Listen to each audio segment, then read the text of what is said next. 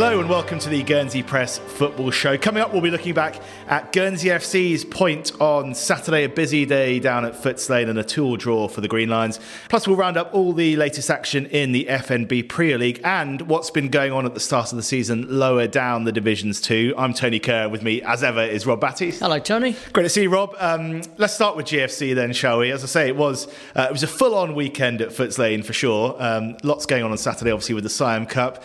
Uh, GFC starting the day. I was uh, on top of the, the rickety old scaffolding at the old rugby club pitch filming the women's Siam, and I could see GFC playing out the distance, trying to of keep one ear on that because you can normally tell what's happening, can't you, by uh, by the way the crowd's reacting. And it sounded like there were a few tasty moments for the crowd to get stuck into too. Certainly, and it was a strange afternoon really because uh, not only was it a, a noon kick-off, which seems to deflate the atmosphere somewhat, but also the fact that there was almost this feeling that for once, the GFC home game was not the big thing that day. You know, the big thing that day was going to happen on that pitch a few hours later, and there was a lot of noise going on with the ladies, uh, you know, two or three hundred yards away, in, in battering the, the, Jersey ladies at rugby.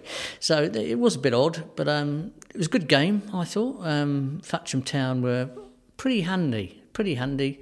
Had some nice players, um, and probably if you analyse the whole game, um, probably deserved all three points. GFC did well to to get their their point, hold on, um, and they showed some good battling qualities again. I think the um, the Green Lions, Tony Tony's got them really well um, programmed. They sort of know what they're doing, and they're sticking to um, strict tactics. Um, in general terms, it's working. There is um, a common plan, I think, in, you know, as far as Tony and, and the fellow coaches are, concerned, in that they have to play a certain way and make the max, make maximise their um, what they've got. Their meagre um, options because um, they are meagre. Um, we mustn't, we can't beat around the bush. I mean, there's not a, there's not 25 players I think, who are able to play at this level. They've got a very small squad, and they were without Charlton Gauvain and Frank Tobin um, on Saturday. Two real key men in that team. Um, Frank at the back, obviously, and Charlton wide on the right. And then they lost Kyle Smith before half time with a hamstring injury, which is bad news. Um, so they have to dig in and they have to play a certain way and, to a certain degree, hope for the best. It seems like it's sort of a continuation of an encouraging start around, though. Yeah, um, I wouldn't get despondent at all. I think we just need to be realistic about GFC this season. Um, I think um, if I asked, was asked now where I think, think they what section they of the league they would would finish come the end of the season, I'd probably say lower mid-table. I think that and that would be perfectly um, decent uh, performance over the course of the season, considering the way we started, no proper build up. Um, and um, as I say, we, we're not, we're not, we're not. This is not Guernsey of ten years ago when we had Don Mullane, Sam Cochrane, Dave Railway, numerous others. We had a very deep squad. We had this, as people call the golden period of this, you know, Guernsey football, and it was a pretty special period, I suppose, for in terms of um, choices. Um, we haven't got that at the moment. We've got some really good youngsters coming through the Ravenscroft Development Leagues. There's no doubt about that. And we got a couple of youngsters forcing their way into the GFC team, like Ben AC, who started on Saturday. But it's a big, big, big step up, and it won't happen overnight. So in the meantime, we need to rely on a team being expertly um, put together, and um, the strategy needs to be right, and we need to keep our best players fit for us to succeed. Yeah, absolutely. The game's coming thick and fast. They've got five more um, this month. Next up, a home game against Westfield this Saturday and another home uh, fixture the following Wednesday. Um, so Guernsey 16th in the Isthmian South Central, uh, having played obviously just five games. Uh, most of the other teams around them have played 10 or 11. Uh, Thatcham, one place above them uh, in 15th. So, uh, yeah, another fixture um, that I suppose they would have considered would be one that they should take points from or, or should see as an opportunity opportunity, and they did take a point. So yeah, but a good. I'd like to see um, like to Daniel Fosu. I thought the number ten for Thatcham was an excellent player. I'd like to see him play in our ranks. I think he was a very handy player.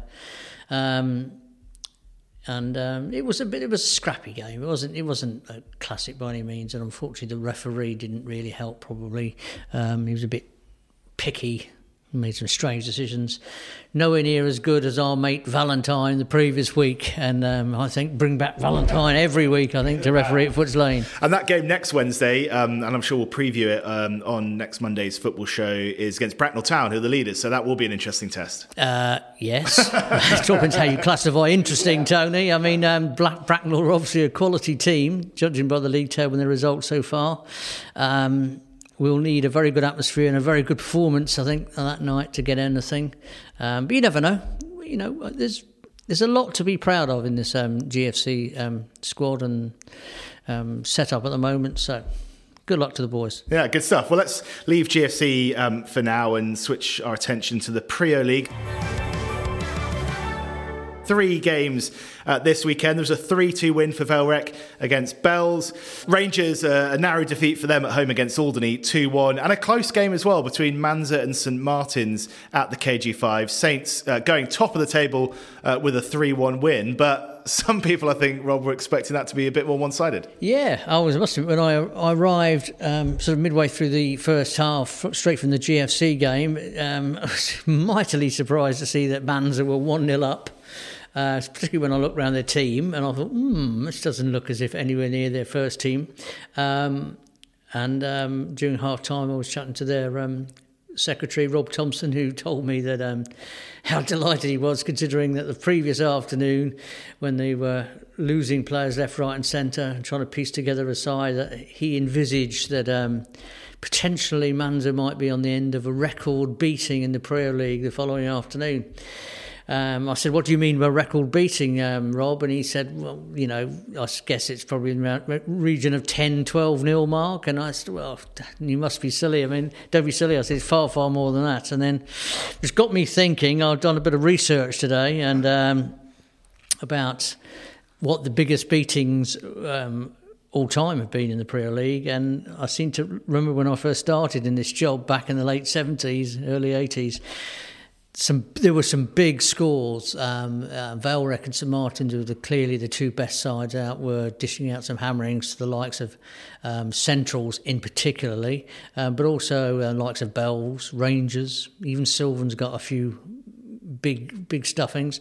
But anyway, I knew there was a big score in there somewhere because I had it in the back of my memory that I, one Sunday afternoon I toddled along to St Andrews to see Vale Rec, who in their pomp um, beat um, Centrals, who were. Um, not in their pump, not in their pump shall we say? Um, who were then the um, the um, land owned, and that was their home site, home uh, ground at St Andrews in those days. Um, found soundly thumped, and I had in the back of my mind that they they got beaten twenty three 0 Anyway, I've been looking through the old record books, and in fact, I was wrong. It was twenty 0 It was twenty 0 That's extraordinary. It, it was extraordinary, and um, just a few facts from that sort of time. Um, that particular afternoon, Peter Blondell, who was our Muratti centre half, was playing centre forward and hit seven goals. And it was the second successive successive game he'd scored seven goals. The previous week, Vale Rec had pummeled Sylvans 13 0. Now, um, needless to say, Centrals finished bottom of the league that year, having conceded 10 on nine occasions, ten or more, I should say, on nine occasions. Wow. No, they weren't very good, but they were they were to get worse. They were to get worse. For um, what surprised me, and I'd forgotten about that, um, the pre the following year, Centrals were beat, hit for twenty a second time. This time by St Martins, and our friend Big Fowl got eight that day. And there were hat tricks for Kevin DeGallo, Peter Blondell, who was now a Saint, and Willie Kennedy. Um, I also had it in the back of my mind that Centrals, this was the end of the Centrals, but no, they persevered for a couple more years. Two seasons later, they were still shipping 13 to Saints, 12 to Rangers, um, but that was it. They sort of then folded and um, gradually over time. Um, well, they, well, they, they folded as a Priaulx League team, but they continued in the Jackson for quite some time yet. And then in much year, many years later, of course, Rangers um, purchased the ground and have, have now taken on responsibility. God, I thought our, our former Media United team uh, were on the receiving end of a few beatings, but that is something else. No, I mean people have got this sort of um, idea that um, the Priaulx League in the in the old days was far far more competitive, much much better. But I can assure you. there have always been at least one team that's been the whipping boys of the top sides. And as I say, in that period, there was very much a um, two levels of the Premier League. Vale St Martin's um, and Rangers, to a certain extent, were much, much better than um, everybody else. And um, the likes of Centrals, particularly, who, as I say, they were they were keen. They were keen, but they weren't very good. I think we needed a Central special. Get a couple of uh, former Centrals players together to yeah, but back we mustn't. at that time. To be, I mustn't mock them too much. No, the no, old sense, to be honest, because I mean, not that far back in the '60s and mid '60s, they very, very nearly. Um, um, broke St Martin's great winning run of winning the Premier League what was it, nine times on the trot. They had a very good team at one stage. Um, they had people like um, Colin Hargreaves, who when he came for the UK side for them, um, uh, Marcus Le Tissier, Kevin and Carl's, Mark and, and Matt's father played for them. Um, and they had a lot of very good players. And as I say, they gave Saints a, a, run for their money in one particular year and were a strong side for quite a number of time. I remember they had a, a centre forward, Ringo Count. Fantastic name. centre forward. In fact, he wasn't Ringo at all. He, that was his nickname. He was Ricky, around Richard Count, who had a lot of involvement with the um, the BSJA in the, in future years. But, um, uh, but they did have a good side. So. Who do you think would win then between the central side of 1979 and the Sark team that played in the Island Games in 2003 and got done? What did they get? Like 20 something nil? Oh, I think, I think Centrals would win undoubtedly. I think. Oh, well, it's, uh, I mean, that's quite a remarkable set of scorelines. So, um, yeah, certainly the Premier League has tightened up then on that yeah, basis that's right. since then. I mean, we see on Saturday, I mean, apart from the, the um, KG5 game between Manzur and Saints, which promised a shock for, you know, the best part of an hour and only ended up 3 1 to Saints, um, we had a cracking game at Corbett Field um, where Bells were 2 0 up and managed to lose that one 3 2 with Glenn Le Tissier whose knee injury obviously can't be that too bad because he popped up with the winner there. And then um, um, Alderney getting a much deserved win um, at Rangers 2 1. I say much deserved, I, I, wasn't there, so I mean, I'm not sure the, how the, the, game panned out, but certainly this year, Alderney have deserved a bit of luck. Um, the times I've seen them, they are a much, much better side than their position showed. You know, very, very well organised, gutsy, fit. And they've been unlucky, so if they did get a bit of um, the rub of the green this week, well, good luck to them. Yeah, good stuff. They host Sylvans uh, on Saturday. Um, three other games to come at the weekend. It's Bells against North, Manzur. Um, yeah, who, as you say, battled well against Saints, host Rovers, um, and it's Vale Rec against St Martins. So um, we'll be reflecting on some of those in the next show, of course. Uh, right, let's take a look at what's going on uh, down the divisions because there's uh, plenty of football being played, uh, obviously, uh, around the island and a few divisions to look at. We're going to start in Lancaster 1. Well, it'd be a natural place to start, I suppose. you know, but firstly, Tony, I was looking through the, the results on our results service on Monday, and the first thing that struck me, what a great weekend it was again for Rovers. Their first team wasn't playing and got knocked off the top of the Premier League by St Martin's. But the five teams that did take to the pitch um, came away with four wins and a grand total of 33 goals. Not a bad effort. Um, in Lancaster 1 at the moment, their reserves have put 30, put 13 past Vale Rec at Portsmouth on Saturday. Uh, sorry, on Sunday. Um, there were hat tricks for Tyler Crowther, Chesney Payne, and Bradley Smith. And that win takes them to within three points of the leaders, um, Rocquaine Pirates, who upper St Meters were held 1 1 by their club mates Sylvans. Um, the Red Lion North are the third team in their title equation in Lancaster 1, and they put eight past Manzur at the KG5. Um, in, individually, it seems to me that Rovers have two of the league's top strikers in Chesney Payne and Tyler Crowther. Um, Payne is the division's top scorer with 13, three more than his teammates. And while I don't know too much about Tyler Crowther, Payne, of course, had previously shown himself to be capable of playing at first team level. Um, and if it is still the case of him being unable to commit to Saturday football due to work, it's a shame because he's quite capable of playing at Premier League level, that's for sure. Um, on Sunday, Rovers' fourth team hit four against the police with Scott, Bates, Scott Bates grabbing a brace. And in this division, it is um, Barney Henry who leads the way in terms of goals scored. Um, he's a Sylvans player. Um, he's sitting on the eight mark from five appearances. Um, down in Lancaster 2, it's North who sit top with three wins from four games, and Rovers lead the chase two points behind with a game in hand. It does help, of course, that Rosa had the services of Chesney Payne for a couple of games in which he has scored four times. Um, I was looking through the scorers list in this division, and it quickly became obvious there is some very decent talent playing down in Lancaster too. And what, in effect, is the old railway for the people out there who don't quite get the new structure. Um, Zach Chatterton, a Priaulx League winner um, last season with St Martins, is a regular in the Saints' third team now. And you look elsewhere, and I see Brad not knocking in goals at Norfield, and Ben and Todd Ozier likewise at the Bells. Um, there's also Craig Mollett at North. Um, of course, he's played stacks of Priaulx League games in recent years, and it seems to me all these lads are good enough to be playing at League, League level. So there's a decent standard down there. Um, we mustn't forget the veterans, of course, and this is the one division at the moment where Rangers are having a bit of fun, um, topping the table with three wins from four, four from four games. Um, it helps, of course, they got Dale Garland available. Dale still looks like he's 20 remarkable. Um, and I also see this is a strange one. The Rangers' first team skipper Shane Billion is playing for them as well. He's managed to play um, three t- score three times in as many games for the veterans team, and I'm, I'm not sure how this the registration system works these days. But you know how I, I wonder how a Priaulx League regular can be playing in the veterans. To be honest.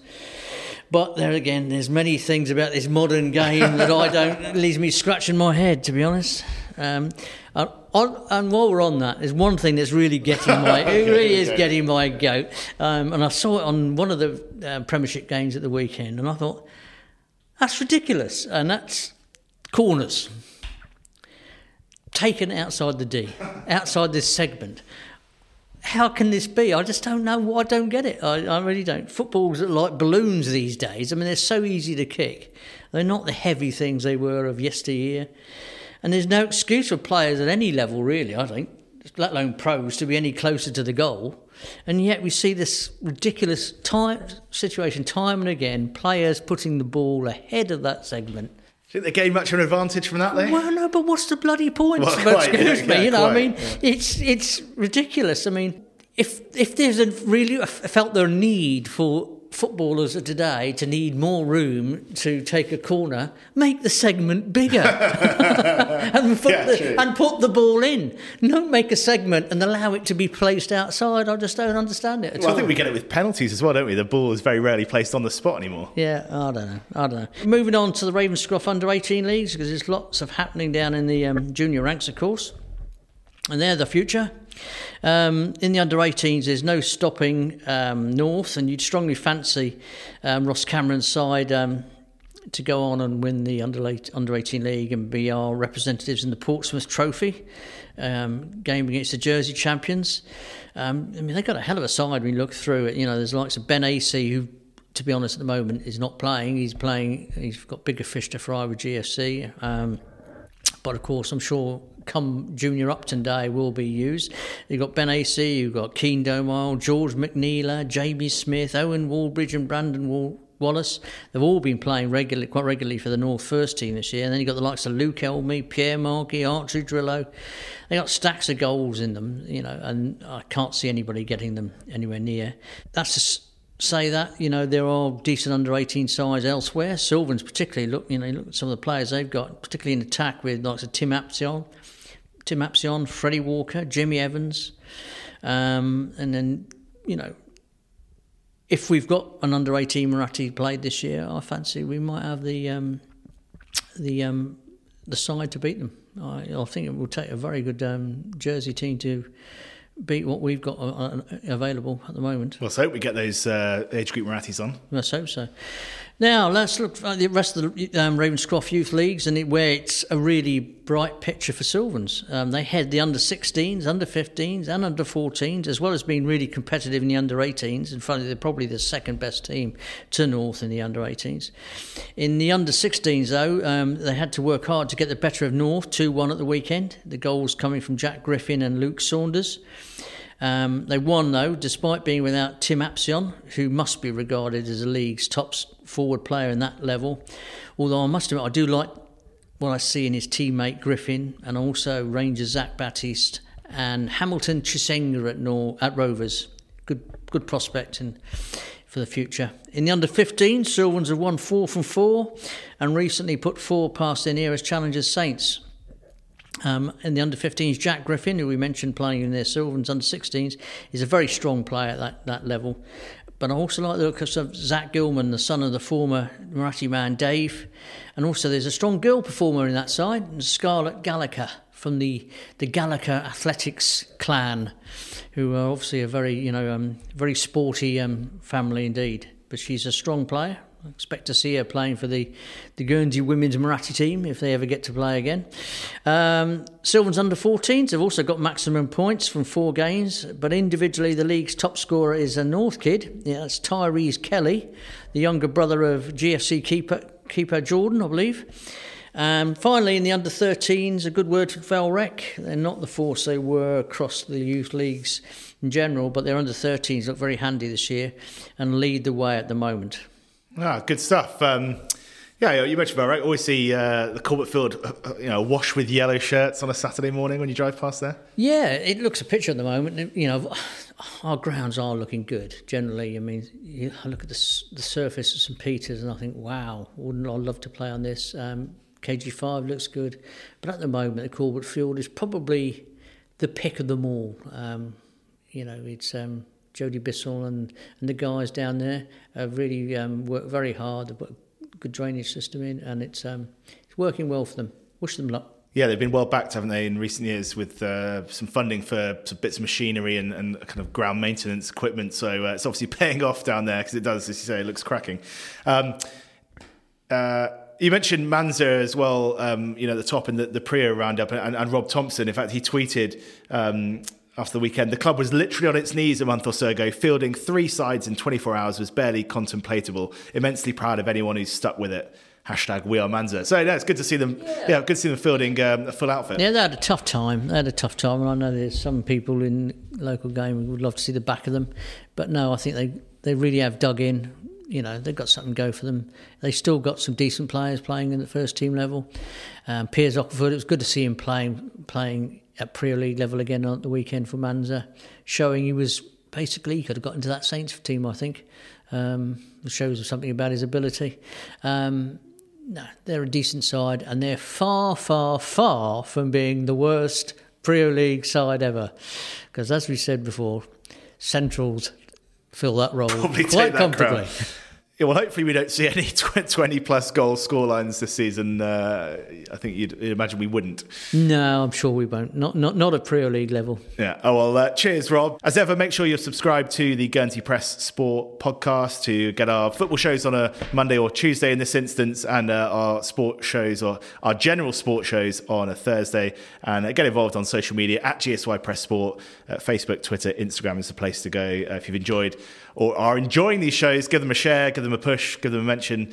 Uh, we appreciate all the support. And of course, do pick up a paper because that's where you're going to find the, uh, the best and most comprehensive local sport coverage.